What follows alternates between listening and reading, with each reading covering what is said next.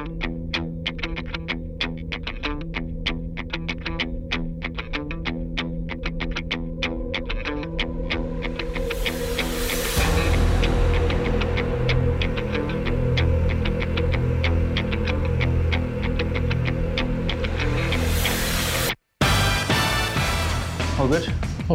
All right. What's up, everyone? Welcome back to another North Leeds Jits podcast. Today we are again talking to Matt from Catalan Soccer and the last North Leeds Jits podcast fame. Yeah, part two.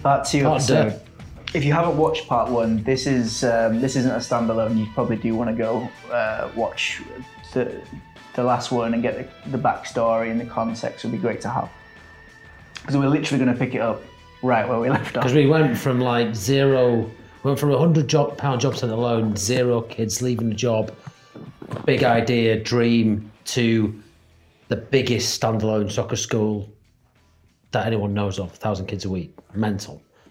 So if you want to know how the hell you do that, you need to go back and listen to the first episode. Today, as I understand it, we're going to talk about some slightly different topics, right? Matt wants to share his ideas on kind of kids and coaching kids, I think. Yeah, we told a lot of Matt's journey there, but we didn't really, I think, get to touch on what he's the things that he's learned from that journey and his thought processes now. So I think learning that kind of stuff and the things you've learned over that journey that you apply now would be invaluable, really. So cool. If that's okay, we can talk a bit about that. Absolutely. Fire away. So yeah, we left the last bit, and Catalan is incredibly successful school. For you, what are the things that led to that success? Because Mike told me a lot before, and you touched on it briefly near the end of the podcast there, about how much you care about these kids. And as a quick maybe aside thing from me, something that stayed in my head loads from a podcast I did with my friend Kane Daniels. He's a strength and conditioning coach for Huddersfield Giants and Kingston Rowers and things like that. And he said, it's not his quote, but they don't care how much you know until they know how much you care. And it kind of seems like you have that same philosophy with the kids. You care for them outside of the realms of what they're doing in football. Their favourite superheroes, things like that. Is that kind of a philosophy you're living by as well? Yeah, I'd say so. And this is a stolen quote as well, but there's one along the lines of, child, may forget or will forget what you teach them, but they'll never forget how you made them feel. Right. And that's just so true. So, the football, the skills that you show them, the techniques that they pick up, these things will hopefully echo and resonate over time and be a foundation for them to upskill and enjoy the sport and prosper.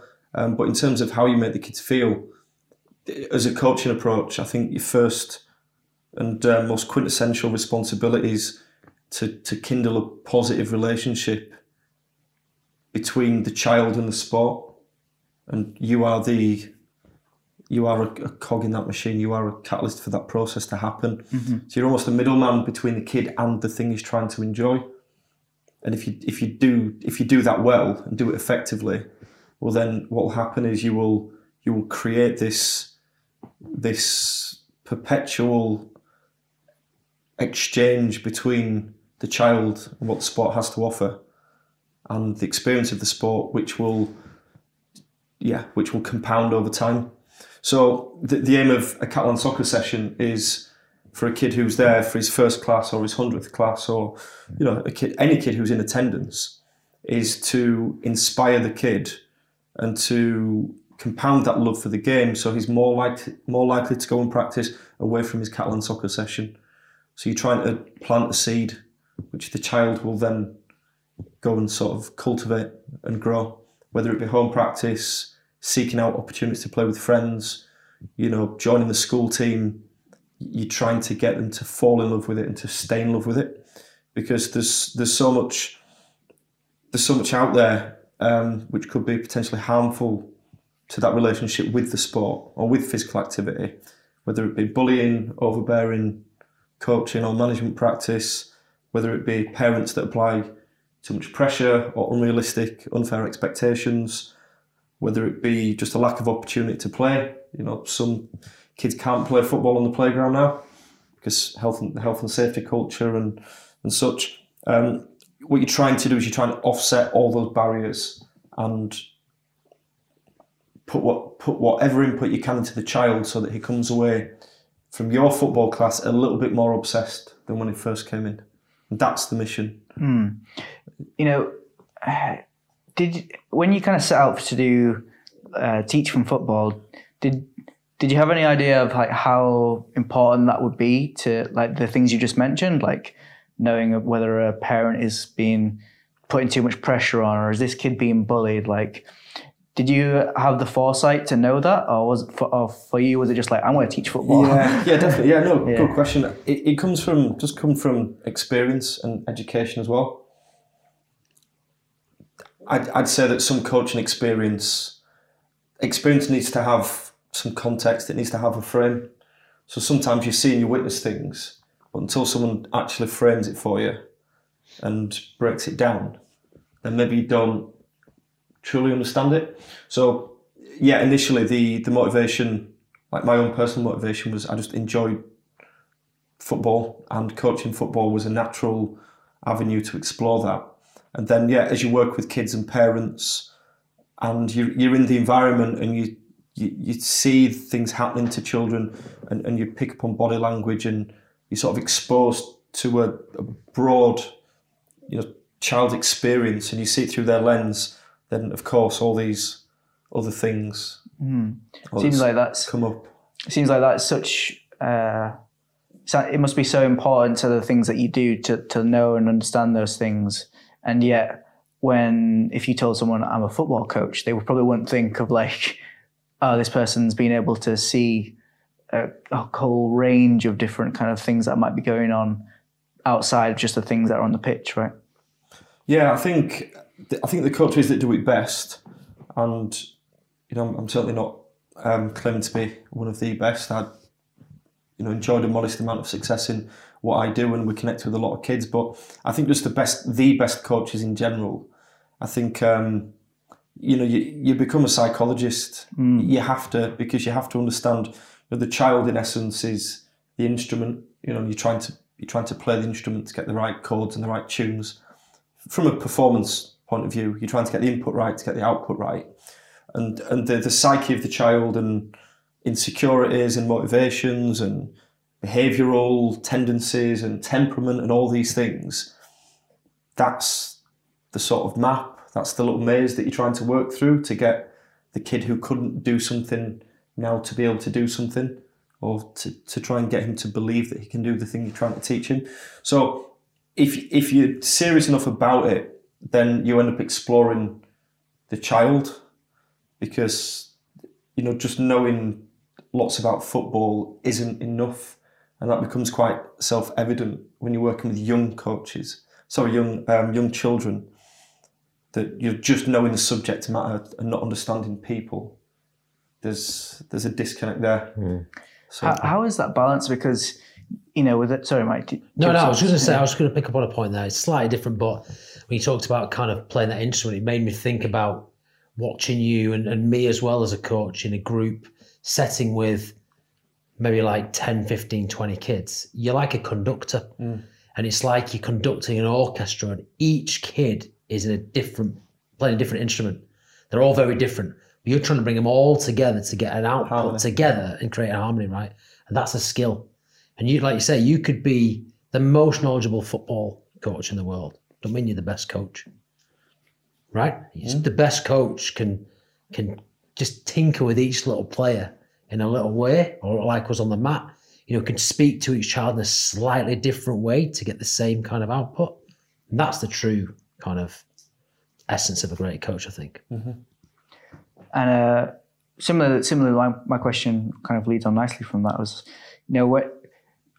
that's all great, and it sounds very, manageable if you've got, 20 kids or something. But when you've got 1,000 kids a week and you're dealing with those kind of numbers, how do you manage that?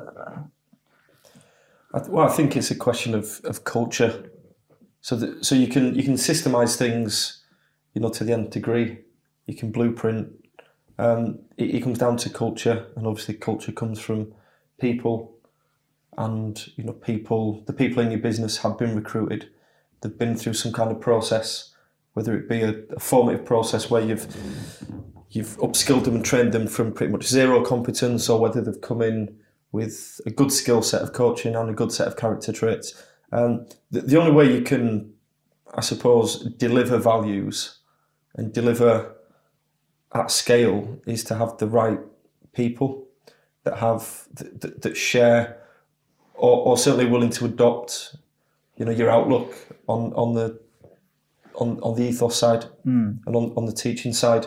So, you know, I won't pretend that every child that's ever been through the door, every single class for the past 10 years has always had the best coaching in every single moment of every single session, because you can't do all things for all children all the time.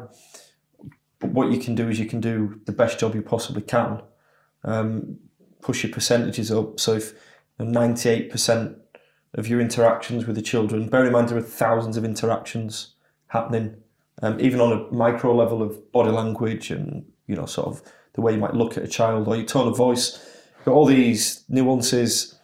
All you can do is aim to do the best job you possibly can as often as you possibly can. You know, aim high, fall slightly short. So it comes down to people, and I think over time as a business operator, I don't want to move too far away from the sort of teaching philosophy that we're talking about here, but if you're talking about scaling teaching to a large number of children, you have to find the right people, you have to give them the right message, you have to set the right example as a coach or a leader, you have to challenge bad practice where you see it, you have to give people honest and critical feedback where you feel that they've let the kids down or they've not delivered to the standards that you expect. There's a huge technical element to it, but people have to come in and see the beacon, and they have to be given the right message. And those things that you listed, was that, I mean, did you always know these things? Were they tough lessons to learn? How did you learn these things? Well, I think it comes from like a variety of sources. I think seeking out role models and people that do it like better than you and analysing how they do things and why they work is really important. So there are coaches in the football game, sort of a national level, people like Pete Sturgis, John O'Press, Richard Bate, people like that. I think watching these guys and trying to assimilate the things that, right, you know, they do well. So being a student at the same time as being a teacher. With some of the more written theory stuff that you've got to look at. And then there's practical, there's just no substitute for going and working with people. The only way to tune a guitar is to pluck the string and have a listen and move it and try again. As a coach, at what point would you kind of know if you've got like an exceptional child? Like, oh, this kid's different. Can you tell that from like 3 years old? Can you tell that from 4 years old? Like, what can you tell? Is there a point in terms of performance factor and skill? Yeah. So it's technically exceptional. Yeah. Okay, cool. So, well, like development, and you guys will probably see this in jiu-jitsu and stuff. Is development is definitely non-linear. So and sometimes the environment and the playing environment in particular can skew and bias to certain skill sets. So if you've got a 3-4 year old, he might look really athletic, he might dominate the other kids. He might just have like spatial awareness at quite a young age. Proprioception and stuff as well, yeah. Yeah, proprioception, just basic quantitative skills can make a 4 year old look like a world beater. Right. Because he can get there quicker, he understands, he can orientate himself. And so the kid can be a really effective 4-year-old. As a 7-year-old, if you're playing small formats, then a kid who's technically good on the ball, is good at shielding, mastery, can screen, protect. A kid who doesn't lose possession really stands out. A kid who can recognise danger and turn, or, you know, whatever it is. And certainly kids who can score goals. There's all different performance indicators in kids. So it's quite... I'm not trying to dodge your question, okay, but just to expand on what exceptional is. Well, from a jiu-jitsu context, we would look at a little champion, and our first indicator, I think, on whether or not they have got good potential is movement. Can they move well? Mm-hmm. If someone can move well, then they've got potential. they can't move well, and that's coordination, proprioception, balance, agility, all those things. Speed. If you've not got that kind of, if you think about a pyramid with skill at the top, you've got to have the broadest platform, right? To be able to stack these things on top. So I think when I'm looking at someone, oh, you're an adult, and they come in, like my brother came to train the other day, you won't mind me saying this, like he moves really well. Like I hate to say it, he moves really well, like naturally well. And so he's got potential to be great at jiu-jitsu, like straight away, compared to someone who doesn't move well. Is that because you used to chase him around the house? He's been trying to avoid my strangles for ages. So when I think on the child thing, like, is it that? So, or does that change? Oh, I mean, it changes. The thing is, if you've got a kid who's, you know, highly athletic, there's all different models for like talent identification. So, you know, one of the professional clubs that I used to work at, it'd be attitude, ability, athleticism. And so their argument was that you need all three, or you certainly need to be, you'd be better in one than the other, but you need to be strong across those three domains. So there are some kids with an exceptional attitude who aren't particularly athletic or have huge ability. So Gary Neville, you look at if you think of like the recruitment criteria for Alex Ferguson over the years, you probably have to say that, yes, there were players with ability in his team, but he's always had a core of people that were reasonably athletic, but super high and exceptional in terms of attitude. People like James Milner, obviously the guy's built like a bit of a tank and he's reasonably athletic, but he's not Ronaldo quick, he's not Gareth Bale. He's a strong ox of a football player, but it's attitude, isn't it? So, and then you've got players with ability who, without the attitude, Ravel Morrison, you've got Adol Tarapt, guys like this that are just magicians with a football that's disappear off the planet.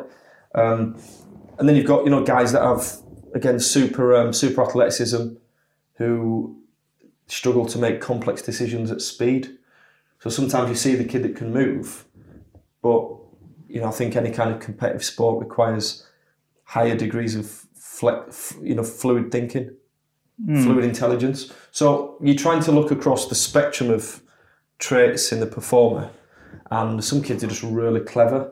And if you can help that kid get a bit quicker and he's got a good attitude, he's got just as good a chance as a kid who's, you know, really athletic, who maybe doesn't have much skill and doesn't have the best temperament for learning. So it's quite a difficult analysis. Well, if you had the answer, you wouldn't be running Catalan Soccer, but you'd be bottling it, wouldn't you? I mean, that's why it's subjective. Like, you know what I mean? People look for certain things, and that can change, can't it? There must be in football because of the kind of the 0.01% and all that kind of stuff. And jiu-jitsu is very different. So there must be a cut-off in age where children, if they haven't developed to a certain degree across those traits, miss out. I mean, there's the odd one with the Jamie Vardy's that come through later on, but they're still pushing, right? Mm-hmm. I mean, Catalan, as I understand it, mate, as my children have obviously been students of yours, you only take kids to around about 12, 13. That's a facility thing, is it? There's a few variables there. So I think pitch size plays a factor. Kids enjoy, you know, bigger formats the older they get. They want to shoot from further away, kick the ball longer, and have more open games. But that's not everything, because, you know, there's more adult footballers playing 5-a-side in the country now than there is 11-a-side. You know, even older people enjoy that. So, but it is a factor. GCSEs, education, right, social factors. Parents been willing to travel. You know, if these kids are serious about football, they could be training with the team once a week, playing a match on a Sunday. You know, as kids get older, it's fair to say, and being a parent myself, you know, I have to rope myself into this sort of generalisation, but you probably have to say that parental support and keenness and enthusiasm for these things slowly diminishes. And as the kid gets to age 12, 13, 14, 15, I think parents are just less willing. You know, well, why do you think that? Why do you think that is? 12, 13, that think that is? Well, I think they're just worn out. Well, I think there's a bit of cynicism around it. You know, I think those parents that are in it for, you know, helping the child explore the dreams and aspirations when they're younger. By age 12, 13, 14, majority of kids have realised they're not going to be Ronaldo. This sort of innocence and naivety, the hopeful optimism that they will be the next big thing, as pretty much, you know, reality sets in. for the parent, for the kid. And people have busy lives, man. You know, it's difficult to get down Kirkstall Road at 6 o'clock, and if you're already taking your kid to football another 2-3 times a week, and he's doing his school stuff and he's got his education to think about.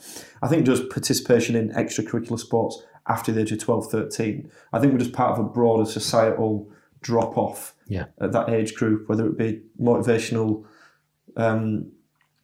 realities for teenage kids, or whether it be sort of parental priorities, or whether it be, you know, other educational pressures and stuff. I think it does drop off, that kind of age group. We see that. Probably multivariate equation. Yeah, we see that. You know, our juniors and teens program is probably the least like take up, right?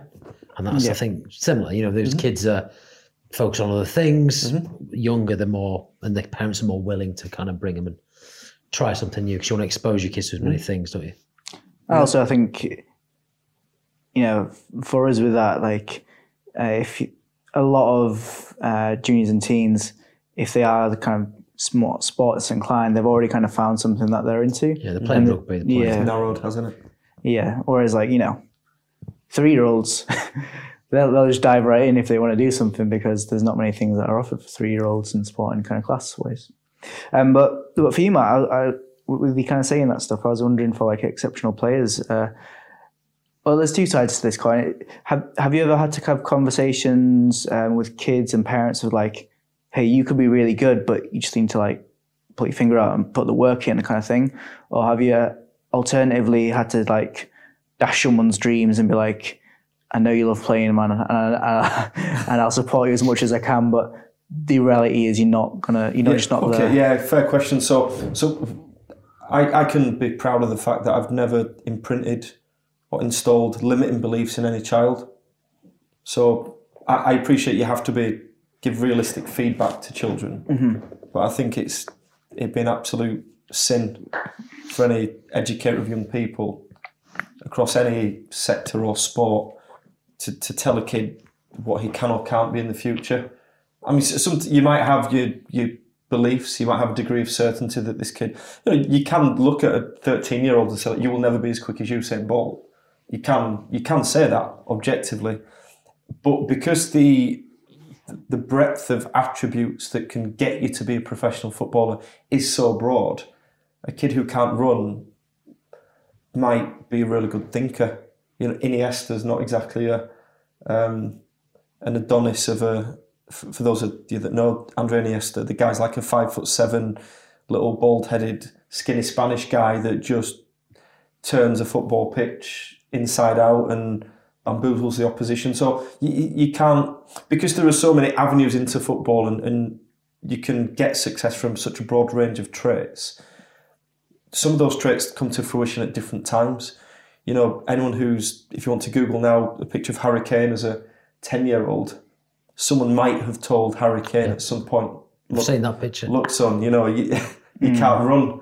Now, he's not explosive now. He's got a bit of a stridey pace about him. But, you know, that growth spurt's just around the corner. You never really know what a kid might become. And I don't think it's healthy, or I don't think it's responsible for any coach or teacher to say. I mean, what you can say to a kid is, look, at this moment in time, you know, in a measure against your peers, or if you're aspiring to be an academy player, you can say, look, you're not as quick as the other kids, objectively. You know, 0 to 20 metres, you're not as quick. You can't kick it as far.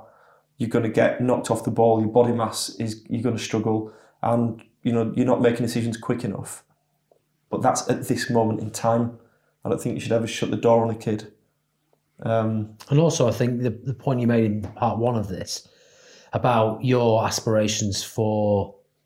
kind of Catalan as well, you know, you don't have to play for England to be a professional footballer. Like, you know, you saying you don't have to referee for Premier League, but, you know, just making a living from football, you're a professional football coach. So, you know, a child might not be the next Andrés Iniesta, but he might play for Colchester Town and get paid £2,000 a week, playing professional football and doing something he loves, and be the envy of all his mates, and he's playing a lower league football. You know, that's still an amazing thing to do, isn't it? When you think about, if that was your dream as a child, you realise your dream. You're getting paid to go and train and play football every day. What an amazing thing to do. Yeah, 100%. And just to probably finish off on that. I mean, you've said, it's a question that often comes up, probably from people that are outside of that football world, the bubble that is football. I think because the stuff that is put in front of Joe Public is, football is sensationalised. The millionaires, the billionaire club owners, the football grounds, the World Cups, the boots that you see advertised for 350 quid a pop. It's been so heavily, monetised and capitalised that I think people from the outside think that is their perception of football, right? So just like people might think Brazilian jiu-jitsu and all they know of that is Conor McGregor and $200 million fights and stuff, but it can do so much more for people that will never reach that, sort of almost marginal end of the sport. So, we have had kids come through the programme that are currently at Everton, Leeds United, Liverpool, under 18, 16s, that have gone on to be exceptional in terms of the performances that they're capable of putting out. But yeah, in terms of measuring what success looks like, I think like Mike said, it's there's a lot of success and a lot of positive outcomes from football. Whether that's bringing that back to our kind of world, right? Like the people who listen to this, probably some of our members, right? Brand new, never even been in this academy yet. Many of them could easily be British champions within the next year. Easily, I know that if they committed to jiu-jitsu, they could be British champions. Now I know football's a much bigger thing to break into, but it's the same kind of thing. They don't have to be Conor McGregor. They don't have to be the UFC world champion. They could be the champion of Great Britain in this sport within a year, a white belt. Nothing to stop them doing that, is there? They've got the potential to do that if they work really hard. And I think a lot of children have the potential if they're prepared to work hard and don't have those barriers placed in front of them, right? I think so. I think footballers, jiu-jitsu athletes, I think it's quite apparent, and there's lots of examples of how quickly a player or performer can develop when belief is put into them, when someone believes in them. And you see it with professional players. When the manager likes a player, plays a player, gives him opportunity, gives him the number 9 shirt, and he grows into the role. And that happens, with players like Kevin De Bruyne getting shipped out from Chelsea, it becomes the main man at Werder Bremen or wherever it is that Wolfsburg, and comes back to the Premier League and just sets the world on fire. So I think you've got to believe in yourself. Sometimes we all need someone else to believe in us too. I think in terms of exceptional kids from football, I think that's where a lot of the emphasis is, and that's where a lot of the analysis is. I think that's where a lot of the attention tends to go from people from the outside and on the inside of the game. You look at some of the academies recruiting kids from ages 3, 4, 5 years old, select elite TOTS groups and stuff. It's a race to the bottom to find talent as early as possible for the commoditisation of the kids and, to sort of win that. It's an asset arms race almost, isn't it? Get the best kids as early as you can, as quick as you can. For us guys, we see exceptional people and exceptional performers, and there are exceptional parts of you, me, Mike, and we're all exceptional in different ways. But I thought something you said there was actually really powerful about you wouldn't put your own kind of like bias or thing onto a kid, like your own stamp kind of thing. It reminded me of a Bruce Lee quote. It was a good teacher protects his student from his own influence, which I thought kind of. I think he was talking a bit broadly than that, but it kind of reminded me of what you were saying there. Did you kind of feel like you sometimes will, I guess, protect your students from your own influence? Yeah, you try to. I mean, you could sort of bring this back to like one of the Jordan Peterson rules for life: be precise with your speech. I think it's the responsibility of any teacher, even as a parent. Mike as a parent will understand this: not to imprint your own bias onto someone. Just like psychotherapists and stuff. I think they actually have to receive psychotherapeutic training to make sure that they're not passing on their own prejudice, their own bias, their own limiting beliefs into someone that they're trying to treat. And we all do this without thinking. There's unconscious bias. It's unconscious, right? Yeah, exactly, yeah. And you'll never remove that because without sterilising your personality from all its past experiences. I think there are good things you can pass on and there are bad things that you can pass on. Sometimes, you know, you can be teaching a child something or telling them something from a place of pure intent, but, you know, it might not work for that particular child. So you do try and be as neutral and as objective as you possibly can. And it's, you know, dealing with people, isn't it? You're never going to get everything right. And sometimes you will say things to people or children that you're teaching, which they might receive in a different way to which you intended it. That's just part of it. But I suppose as a mentor and coach, if you work with that person for long enough in a you know, progressive way, then hopefully we can see the impact of the things that we've said. So, and then there's an opportunity to fix and course correct and change and see how things land and then help them reinterpret perhaps. Mm. And it's such a critical relationship is this, and we've got to dwell on this a little bit. So, you know, I mean, a parent's, you know, relationship with a child is critical, of course, to their well-being and health, but a coach's relationship with a child is fundamental to that child's development long-term into adulthood and beyond, and how they become parents, how they become coaches. There's a great book I was bought by my brother-in-law when my first child was born, with Orson was born, called Raising Boys by Steve Biddulph, and that talks about the critical importance and actual psychological evidence of particularly boys when they get to a formative age, like 9 to 14, if they don't have strong male role models, so I can't speak to the female side of this, but purely on the boy side, that are not family members, so they need the coach, the teacher, if they don't have that, then they are predisposed to not be as successful as those kids that do. You know, it's critical that our children have these people outside of the family groups that they can get that positive energy from and get those limitless kind of aspirations from and get that kind of positive kind of injection once, twice, three times a week. If they don't have that, then we're doing our children a disservice. So I think, you know, any parent should be seeking, I know this, Matt's, you know, been both my boys' coach, and I see the value in it, you know. And I think sometimes as parents, we want to be all things to all men for our kids. We want to be the protector, the provider, the coach, that you can't do it all, the teacher, you can't do it all.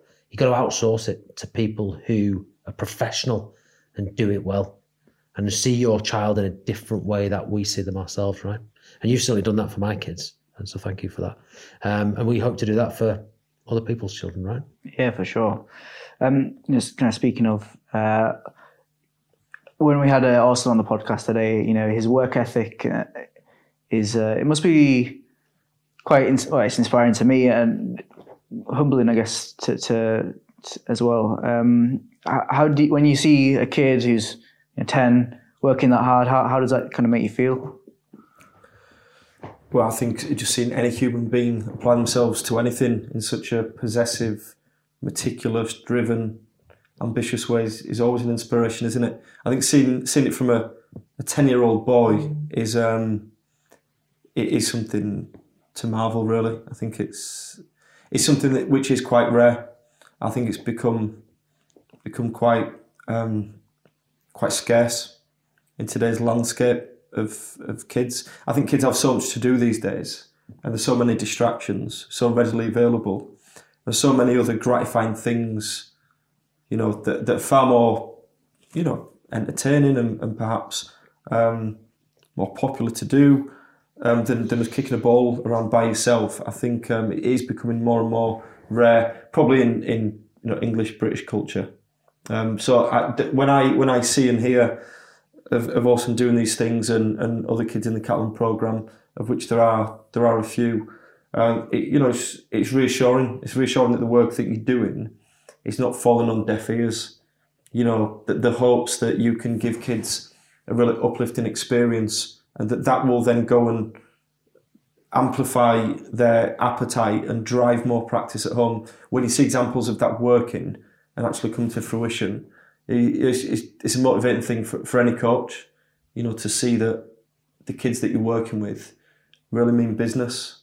And I think you've got to match that commitment. You know, I think you're accountable to it. I think when you know that there's a kid coming into your class who's literally spent the past 7 days relentlessly practicing the thing that you showed him last week, like, you've got to pay attention. It's no good just like giving him a ball and just sending him off and, you know. Well, it'd be unfair, wouldn't it? Yeah, absolutely. It'd be unfair. Well, yeah. And if you didn't plan your class and you're not doing that child, you know, you're not meeting them, you know, halfway, are you? No, you know what I mean? Definitely not. And you owe it to the kids as well, you know, to take their development as seriously as they take it. So we have, at any soccer school, you know, but particularly at Catalan, we have a real mixed motivation audience. You've got some kids that are coming in that aren't particularly passionate about football, but it's just a really nice environment. They make friends, they're getting, you know, sort of physical exercise. The parents enjoy coming. It's a bit of a social community thing going on. And for those kids, you know, you don't need to, I'm trying to think of the right way to put this, but you don't need to prioritise certain narrow, specific technical development issues in the same way that you do for a kid like Orson. So a kid like Orson keeps any coach on his toes because the thing that you gave him last week, he's probably mastered.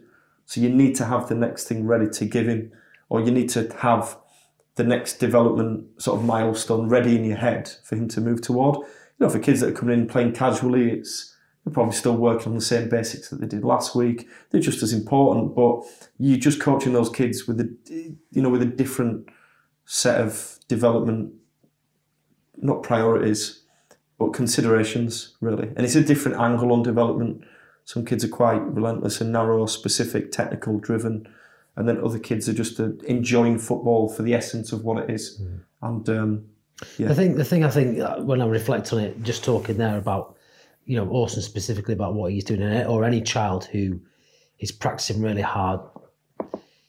It goes back to the Jordan Peterson thing. It's the delayed gratification thing. You know, kids can get, you know, that gratification instantly, and that, you know, that injection of feel good by going on an iPad or going on YouTube or playing a game, you know, on whatever they play.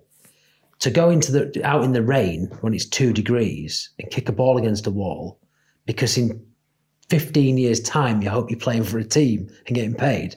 That's well, it's weird. It's the marshmallow test to the extreme, isn't it? It's like, you know, for a 10-year-old to be able to forecast that out and be prepared to suffer, I mean, it is sacrifice.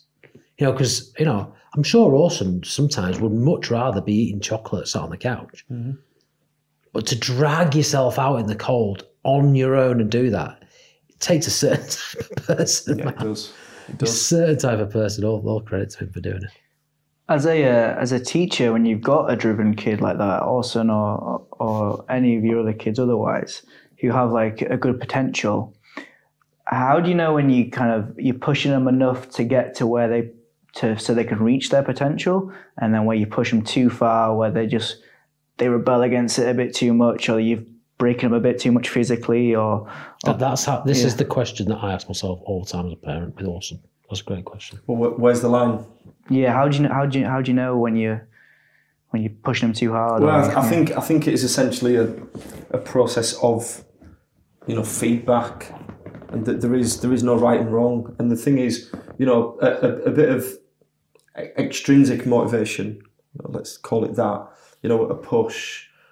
From a parent or a coach, it might actually be what a kid needs on a Monday afternoon after school, but it might not be the time and the place on a Friday if he's had a hard time off his teacher and he's had a bit of teasing from his friends. And I think what it comes down to is, I think there's got to be your best friend in that type of process is dialogue. There's got to be healthy discourse between the coach and the learner, or the parent and the son. It comes down to communication. Now, some of it is, I mean, you can't not communicate as a theory. Some of it comes down to a dad being able to read the body language of his son. And some of it comes down to the coach being able to do that. And I think it's this game, but again, it's just so deep psychologically, isn't it? That you've got to push buttons to see what works. And sometimes you push the button and you reflect on it and you didn't get the response you thought you were going to get, and you think you've done more harm than good. And I think being able to critically self-reflect on your own actions and your own interventions and analyse them objectively, you know, with the child at the centre of that or the athlete at the centre of that, then review them and then figure out what you might do next. I think it's just that it is an iterative process, and I don't think that there is a line. I think the line is different from kid to kid. I think it's different from day to day. I think it's different essentially from hour to hour. I think the best coaches and the best managers in football in particular, I think they know the right is getting the half-time team talk right, isn't it? Mm-hmm. Is knowing what the players need to hear. Is it you know, kick up the backside? Is it arm around the shoulder? Is it any given Sunday? Yeah, I say, yeah. You know, is it a rousing speech? Do you speak to the ego? You know, do you speak to the child inside? Do you give them a telling off? What's going to get a rise? And I think essentially being inflexible would be a problem. I think if you're flexible in your approach, and there's reciprocity in that process, the player's talking to you, the kid feels that the father is approachable enough to tell him how he feels about how the dad is acting toward, you know, his regime or his progress or whatever that may be. I think there's got to be a healthy discourse, healthy dialogue. I think you've got to feel your way through it a little bit.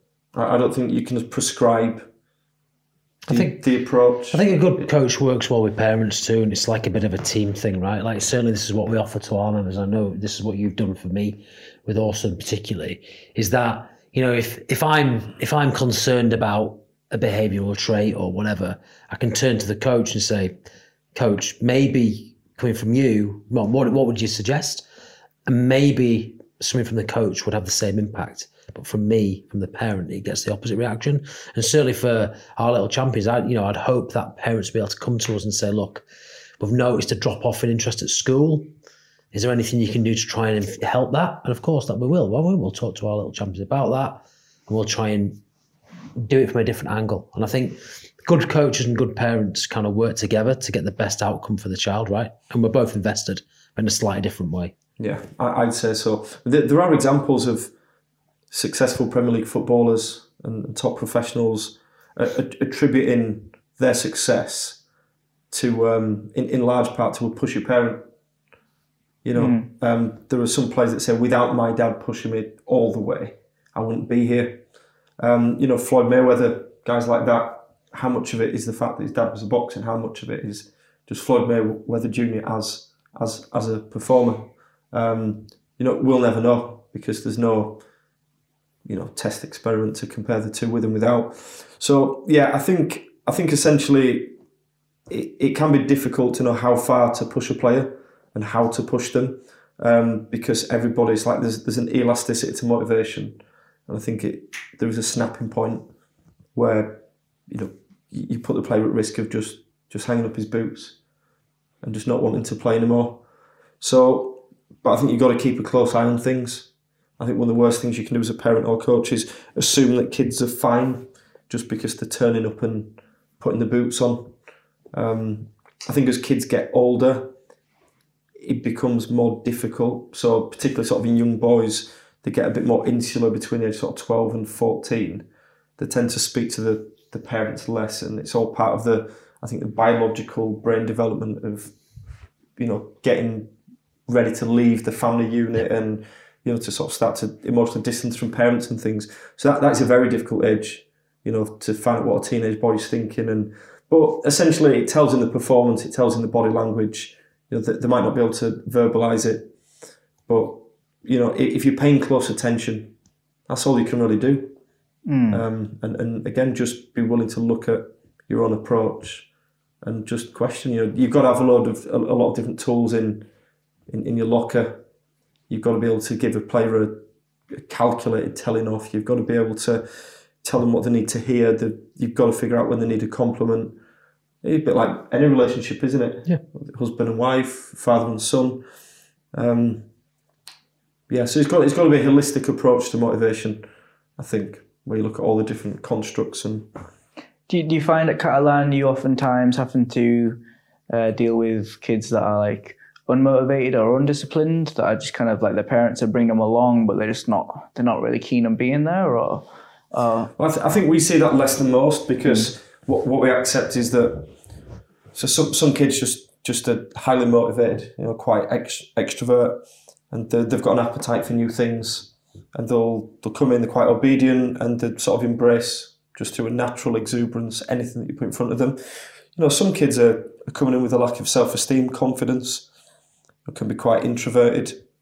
And if it's a subject or a topic where they've had any kind of sport where they've had a negative experience in the past, you know, kids bring all these bits of baggage and these things into the football domain, into the sort of classroom, and you've got to try and strike the right chord. I think essentially the kids that we get in to the football environment is kids are typically quite motivated to do what we're asking them to do. Essentially, if we'd have said, look, here's a ball, there's 20 kids, you know, 10v10, you know, there's red team, yellow team, off you go, then you'd see motivation crumble quite quickly. I think it's, in terms of your learning environment, what you're trying to do is you're trying to mitigate all the time. And just through clever use of equipment, varied activities, fun activities, activities that are quite age-appropriate for children, you know, you try and replicate the things that they do on the playground that kids will naturally be, you know, sort of magnetised into doing, and you try and replicate as much of that as possible. So it's more of an organic childhood experience and less of a training session.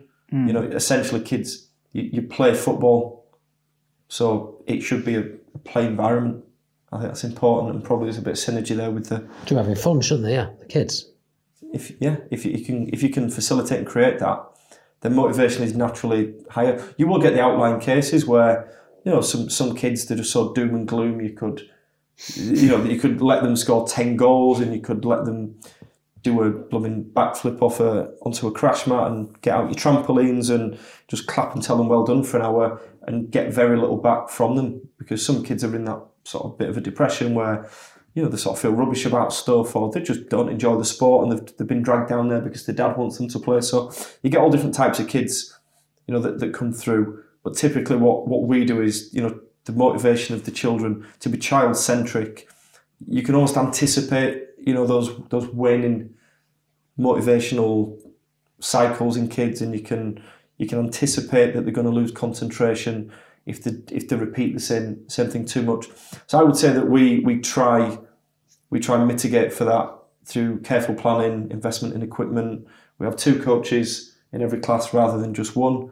So if there's kids that need a bit of attention and support to lift the motivation, there's someone there to go work micro, one-to-one, like a teaching assistant, and there's someone there to conduct the session. So we try and invest in all those elements of our infrastructure and resourcing so that if there is a kid struggling to, you know, motivate himself, we've pretty much done everything we can, you know, falling short of pushing the kid in the back to get him moving toward the ball. You've done pretty much everything, and so you can forgive yourself if that kid doesn't have the best experience, and say, well, look, we've done everything we possibly can. Right. The players have to bring just a minimum level of interest in what you're doing, and without that, you know, it's difficult, isn't it? Do you find that there's much of a difference between, well, you teach little girls as well? Mm-hmm. Yeah, boys and girls. Yeah, you find there's much of a difference, is it mixed classes? Like, is there much of a difference between it? Yeah, of course, I'd probably say between 2 and 4% of the kids that we have in the programme are young female players. I think what we tend to see is just the different, I think there is a difference between boys and girls. Everyone's got different opinions on that. I think that what we tend to see with the younger female players is, I think the concentration tends to be, generally speaking, they can tend to stay on task for longer. I think the concentration listening, I think can be generally more obedient than boys. You know, I think the boys tend to fidget and want to move more. I think boys need to move to think more than girls do. And I think, you know, we do great things for the boys and the girls that come to the programme. I'm sure you guys will get young girls and boys in yours, and there are definitely, whether it's socially constructed or whether it's biological, that's for people to argue, probably on another podcast. But we do tend to see a difference, and, you know, the girls that come into our classes, you know, absolutely love the way of teaching. and you tend to take a lot from it. I mean, there are like proven differences, aren't there, between kind of girls and boys and developmentally. And that book I talked about in obviously part one of this one, I can't remember, Steve Biddulph's book. That is the point of the book, is that boys develop less quickly than girls, right? And the argument he makes, which is kind of Scandinavia, I think we do this, is, you know, boys start school later and then they're at an equal still, because girls have the potential to start earlier, is the argument, right? And obviously females are more agreeable, more conscientious usually as well. So ask them to go and do something, they go and do it. And a lot of little boys will just go and start booting balls into the other net. Oh, yeah. That's going to happen. Interestingly, I mean, we're obviously embryonic here, but we're probably around about 50% girls to boys. And I think, yeah, it's pretty amazing that, really. Particularly for a fighting school, you'd expect it to be different. I mean, I suppose it's because we don't market it as a fighting school. Yeah, I mean, it is. It's like combat, right? Yeah. But I think, and it's amazing to see that. And I think that's positive for us and something that I wanted to build upon. You know, we have a lot of female adult members as well, don't we? And that's just growing, and it's brilliant. You know, it's something to celebrate, isn't it? I think so, without a doubt. I was going to make a joke about girls scrapping in Leeds, but there's plenty of that going on. Yeah. Matt, you talked a little bit. I mean, I think it might have even been near the end of the last podcast about is it the Brazilian soccer school? Like, they're a franchise. Do you ever see Catalan going to something like that? Who knows? Potentially. I think there is potential for that. I think being very high on the perfectionism scale personally, and unless we got it absolutely right, and there's, before you scale any business, I think, you know, you've got to have a hard conversation with yourself and be brutally honest. And, you know, for a young franchisee and someone who's maybe an older franchisee, a first-time franchisee who's going to run and hit the ground, moving with a soccer school, there are so many ways in which it could go wrong. You've got to have a pretty robust franchise model with the right systems, the right marketing platforms, the right blueprint, the right training system, the right parameters and recruitment process. And unless all that was completely perfect, I'd feel it'd be irresponsible, not to the franchisee, but to the people that are going to subscribe to that franchise and go and, you know, train and take the kids there. If we hadn't perfected the model, there's plenty of things within the local business that I would still like to improve. And, you know, it's an iterative process, which, you know, 10 years in, we've had opportunities to franchise in the past. However, what you don't want to do with a franchise is sort of scale too quickly, and then, you know, potentially, I know franchisees that have gone big, gone early with it, and they end up spending their lives driving up and down the country, putting out fires, supporting people who are not having a good time of it, and potentially abandon a business that they no longer enjoy running because the blueprint's not right and the support structures are not right. So I think until the local business is, you know, optimised to what I feel to be an appropriate level, where I've got potentially 10, 15 hours a week to support franchisees, that's not going to happen anytime soon. The standards we've set are so high that a franchise at the moment, or certainly the next 18 months, would definitely, the local business would definitely suffer if we start to shift emphasis onto a franchise model, perhaps in 3 to 5 years' time. But again, if there was an opportunity to grow a franchise business, we would sort of grow it in the steady, incremental way that we've grown the soccer school. It's taken 10 years to go from, you know, a few kids to 1,000. It'd probably take another 10 years to go from 0 to maybe 10, 15 franchises, because there are other models out there that will tend to just, you know, sell franchises between sort of 10 and 30 a year. I wouldn't feel comfortable doing that because I wouldn't have enough time to have that many relationships running simultaneously. And keep your standards. Yeah. And the culture, I mean, you spoke about that last time, that's the key. I mean, that's why people come to Catalan. It's the culture. It's like they want that. Yes, they want great football coaching, but they can go and get coaching 2 minutes from the front door. Why do they drive there? It's two things. It's either because they perceive the level of coaching and therefore they've got a child they want to push to that higher level. Or I would suggest 9 times out of 10, it's the culture. Mm-hmm. The kids just feel better when they leave. Mm-hmm. You know what I mean? And you have to replicate that culture. And then you talked before about the culture of the people. So that it's getting the right people and then not selling to people that aren't going to be able to do that.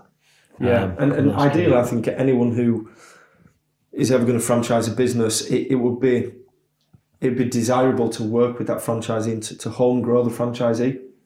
You know, rather than just advertise it on some website, someone comes in. I mean, look, there are certain businesses that franchise easier than others. So I imagine if you want to franchise a Starbucks or Krispy Kreme donut shack in the local shopping centre, these businesses are very well-oiled machines. They've got the production, supply lines. They've got all these things in place. But because football coaching isn't a transactional business where you just you're retailing out a product, it's all built on relationships. Service. That person has to be the right person. It is service. It's a customer service business. So to find the right person that you trust to run and essentially childmind a baby version of your business.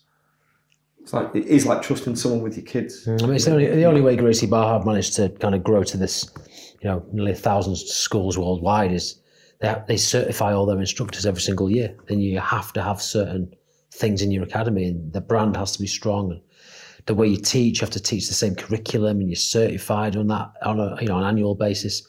The checks and balances are strong, and you'd have to do that. So if not a franchise, then the obvious question is, well, what's the legacy? What's the future then for Matt and for Catalan? Is that one in the same thing, or is it two things? Is it because it's Matt the person, right? We haven't really spoke about you. Well, we did early on in the first one, but so I mean, what's the legacy then? Well, I think it's difficult. So what was the initial goal? If you listen to part one, it was to just make a living from football. And whether that be £1,000 a month living in sort of your mum's back bedroom, or whether it be owning your own house one day and making an average UK salary, that goal has been achieved for the most part. So then you have to reset your goals, don't you, and look for the next Everest point. The next one was, there are certain goals that are sort of arbitrary. 1,000 kids is arbitrary, 2,000 kids, 5,000 kids, where do you stop?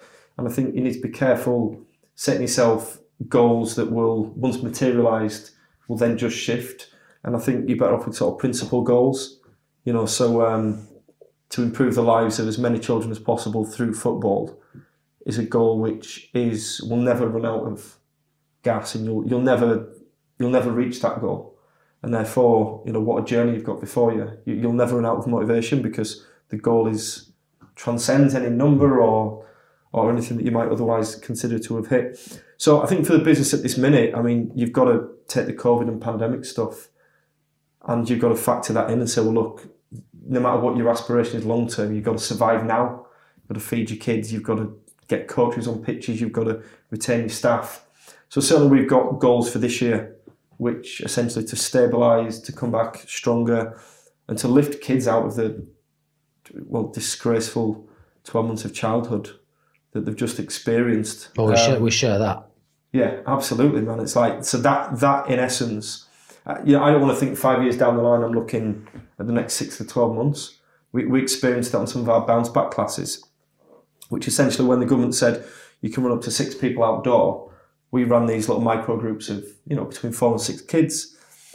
And, there's kids coming in after 3 months of lockdown, no school, you got obesity issues, kids that have developed a social awkwardness, kids that were high-fiving, hugging you in February, March, can't make eye contact, kids that were socialising and telling jokes and putting the hand up are just these sheepish, introverted, haunted children. Mm. I mean, that's the first set of priorities. Mm. Be damned with anything that I want personally from my life over the next 2 or 3 years. You've got a responsibility to these kids that you've enrolled into your programme that have just had a year of the childhood stolen from them for whatever reason. And the merits of that is a little bit irrelevant. You've got a problem in front of you and you need to deal with it. So we'll see how we do on the other side of that.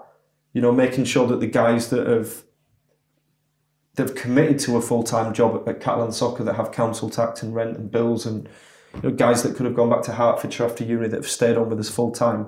These guys that have stayed with us through the most difficult elements of the business, the responsibilities that the wages are paid, that we protect these guys' livelihoods as well as protect the, provide that continuity and that, that uplift for the kids that are going to come back to us and be needing something motivational and supportive and to find that warm environment. That's the next set of objectives. And on long term, it's, yeah, we want to affect more kids. We're not just going to kid ourselves and everything. We can have 5,000 down at Kirkstall in Leeds because, again, it's a multivariate. It's the number of kids that play football, the number of parents that are willing to travel a 15, 20-minute radius, the number of good coaches that you can find that can, you know, maintain your culture, accessibility. You've got all these things that will, there will be a natural tailing off. There'll be a diminishing point where we might settle on 1,500 kids. So it's pointless coming up with unrealistic goals that you're never going to hit. So we'll settle the business. We'll look to do a few hundred more, protect all the full-time jobs of the guys that come here, give those guys as good a quality of life as possible, increasing the amount of holiday hours that they get, trying to give them, you know, job, not just job satisfaction, but a good work-life balance from the opportunity that we offer. And then from there, you know, hopefully we can look to kick on again, whether that be franchise, whether it be doing more stuff in nurseries and reaching kids a little bit sooner with some of the positive experience of football that we can offer. I think we've just got to get through the next 6 to 12 months and just hit those short-term objectives before we look any further. I think anything further than that would just be a distraction at this minute in time. Yeah, it's amazing when you kind of frame it as in that context of like, a whole year of like a kid's life has been like taken away, which essentially has, right? And then you think about how much would, like, if you had to like sell like a year of your life, how much would you sell it for? Like hundreds of millions or like more, right? Like I'm not just going to give away a year of my life type thing. And yeah, the cost is massive. How much would you pay to buy that time back? You know, I think kids in particular and obviously, as kids' activity providers, we've all got to think about these things very seriously. You know, kids have, I've said to Mike before, on off the book sort of personal chat, you know, kids have this sort of age range between sort of 4 and 8 where there's still a bit of magic. They still believe in Santa. They still believe in the Easter Bunny. You know, the birthdays between the ages 4 and 8 still have that magic and the anticipation. And then, you know, kids find out Santa's, you know, maybe not what they thought he is, and maybe he is, you know, maybe they're told that, and maybe they're not. So you have all these, you know, childhood, the magic of childhood. They have a little 4-5 year sort of sweet spot. Between the ages 1 and 3, they don't really know what's going on.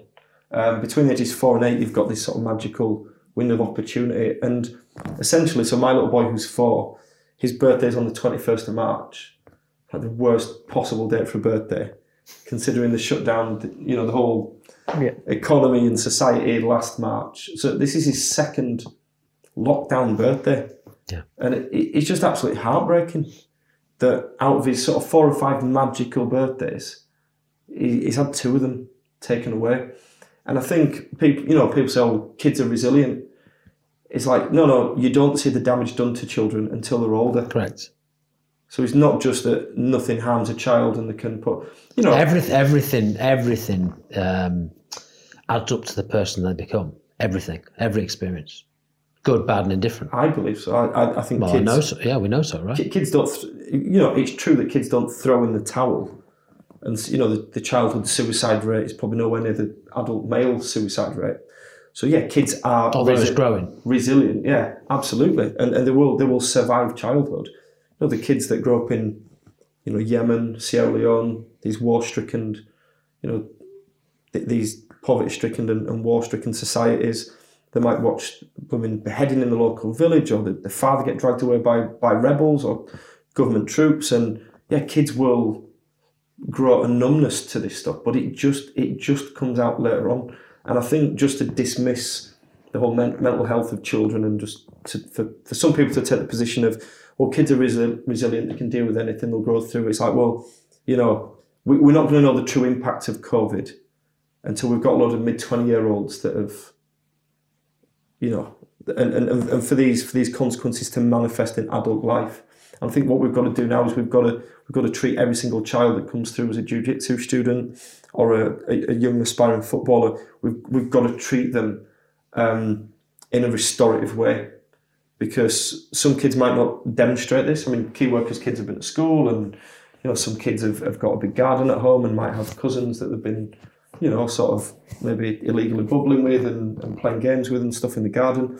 Some kids have you know, had a year in a high-rise flat somewhere with no garden, maybe a single-parent family, you know, with alcohol and all the other stuff that people, and all the other crutches and coping mechanisms that maybe isolated parents have been leaning upon to get them through this period, or the financial constraints. And these kids coming back to us, we've got to take that like damn seriously.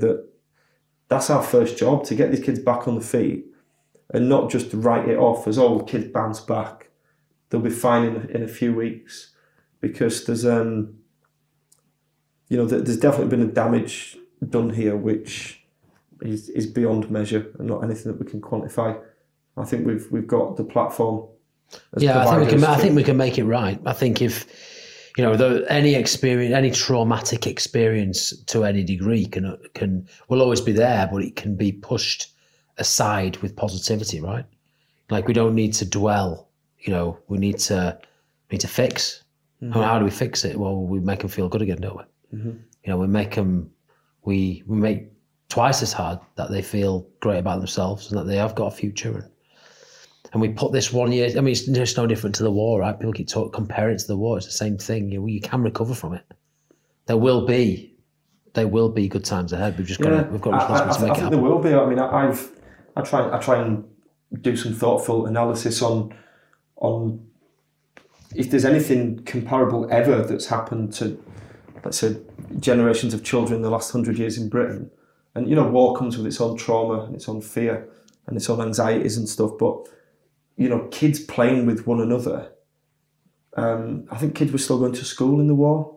Is that correct? I mean, there might have been sirens go off and you've got to run for cover. And I probably don't know enough about it to really talk about it. But I think isolation is proven to be the worst thing you can do to a human being. It is just the worst thing. It's why, you know... A lot of kids were separated from the family, of course, in the war, you know what I mean? They were, you know, sent out of the cities, weren't they, to the countryside and stuff, which is, I suppose, a similar-ish, you know, even though we've been locked in with our parents, we were separated from external family and things like that. So there's some kind of correlation, I suppose, there. Yeah. And again, I don't know enough about it. I've not really studied the subject, but I just think that this is really unique for the kids that have, particularly not the ones that have had the opportunity to go to school, where I just think it's potentially been so damaging. I mean, I've been sort of studying quite a bit about sort of, you know, development of children, and I try and take a scientific approach as well as, you know, an emotional approach to working with these kids, just to balance things out. I mean, there's been research, probably more relevant to what you guys do than what we do, but there's, you know, research from like the play systems in kids, like, you know, affected neuroscience. I think it was an Estonian professor, forget his name, but I think it's important that we do whatever we can to accelerate that contact back between children, because this research, it's about rats, and they've studied rats for a while, and it turns out that rats have play systems. They even laugh. You can tickle a rat, and there's a hypersonic sound that comes out of a rat, and it actually laughs when you tickle it, which wasn't known.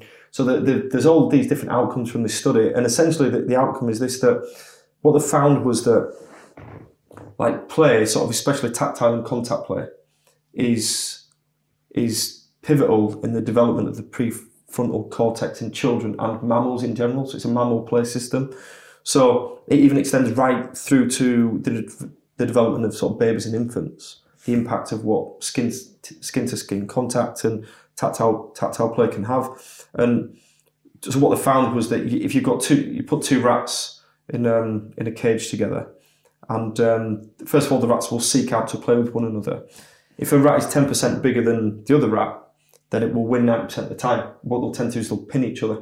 So in the same way that, you know, sort of dogs or cats will sort of pin each other. Or jiu-jitsu players. Yeah, exactly, yeah. So, and what they found is that, initially they speculated that, you know, play was a way of a certain dominance and a way to sort of train yourself to be like lines that were done, that, you know, to train them to fight for when they're older, as a survival skill.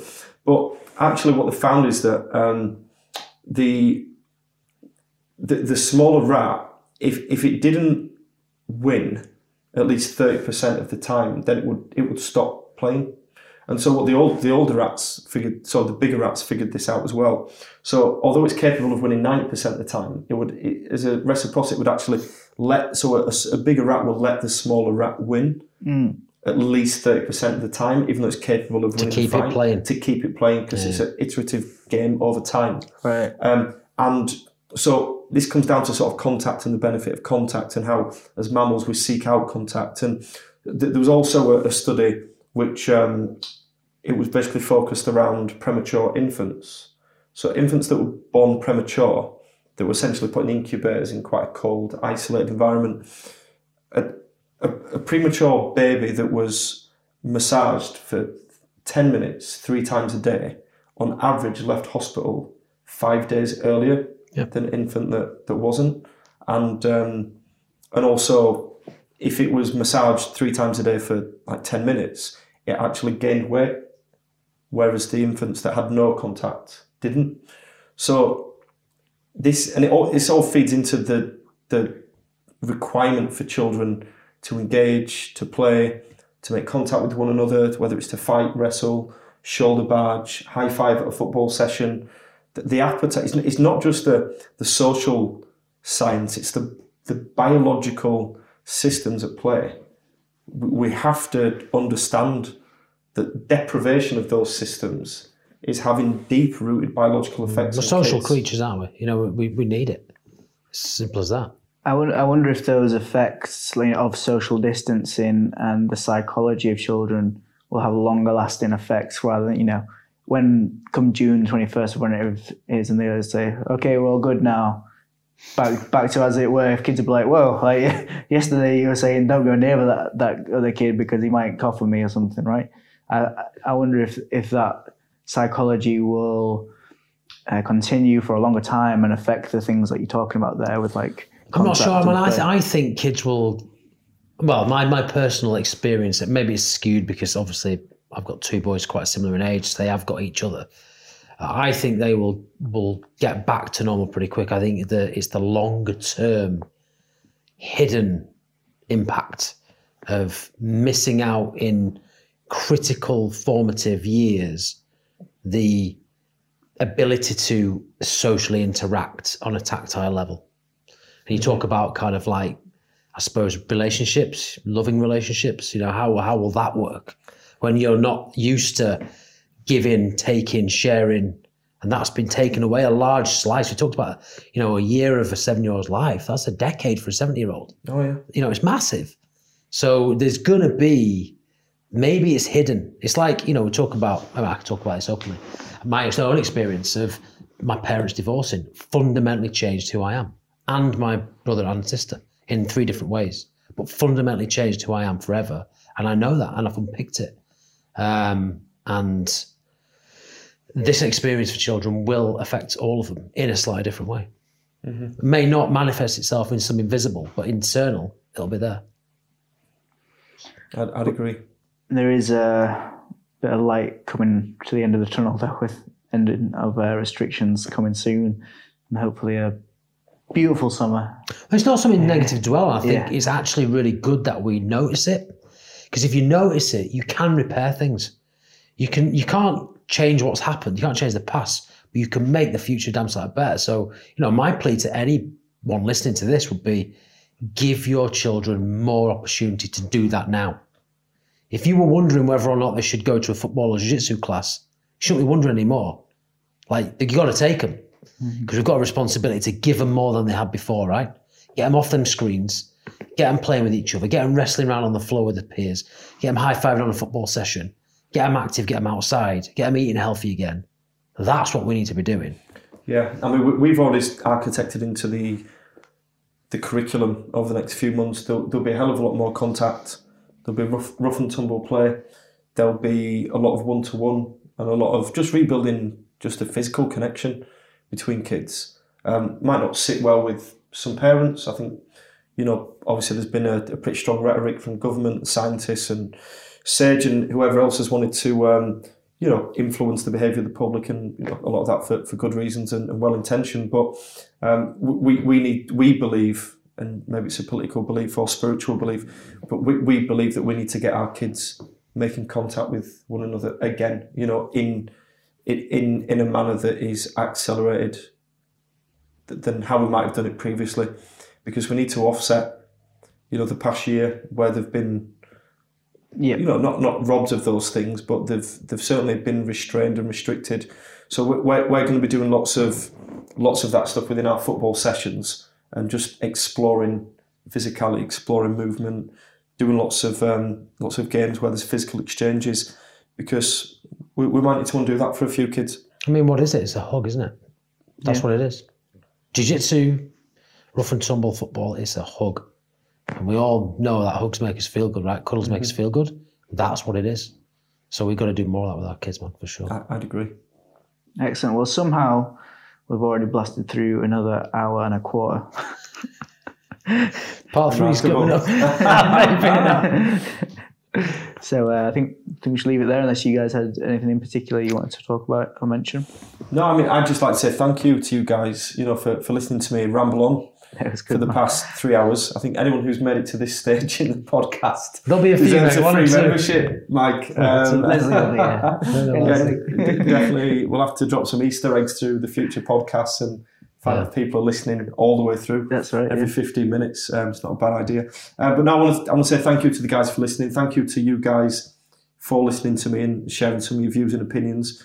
I think it's a privilege for me to come here and represent Catalan Soccer and Matthew Ogden as a person, and as an educator of young people, and as a coach, and as someone who's got an aspiration for humanity and kids within our society to do well and to become better people from the experiences through sport and through the teachings that we can hopefully give them, to improve their lives. And you know, a message to parents would be, whether this be a you know, football thing or a jiu-jitsu thing or a tennis thing, whatever it is for you and your kids, I think to get them back out there as quick as we possibly can, and to embrace anything that is social in terms of the outcomes for children is absolutely huge. And I think if any of us have got any sense, we should be putting that on the pedestal on which it belongs.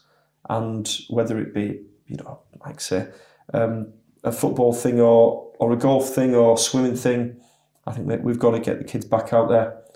Catalan Soccer, for one, will be throwing the kitchen sink at this in terms of provision, extra coaches, extra equipment, and just advice and support. You know, if any parents out there want to jump on our YouTube channel, there's free videos, free content for if kids need confidence before they come back to a group setting. You know, there's stuff out there, free content for the kids to go and upskill and do some stuff in the garden. And any support that they need, more than welcome to get in touch. And just search Catalan Soccer. I'll come through you guys, and I'm sure we can offer something back. Excellent, yeah. We'll put all the links in the description for all of Matt's social and for Catalan on YouTube and everything like that. Mike, anything? No, thank you for coming, man. It's been inspirational for me. So, you know, we've got a relationship outside of kind of business, friendship, right? And again, thank you for what you've done for my children. The role of a coach, it cannot be underestimated, in my view, as a parent. And we hope to be able to do that to our little champions too, right? Thanks for your time, man. Thanks, man. Cheers, guys. Thank you.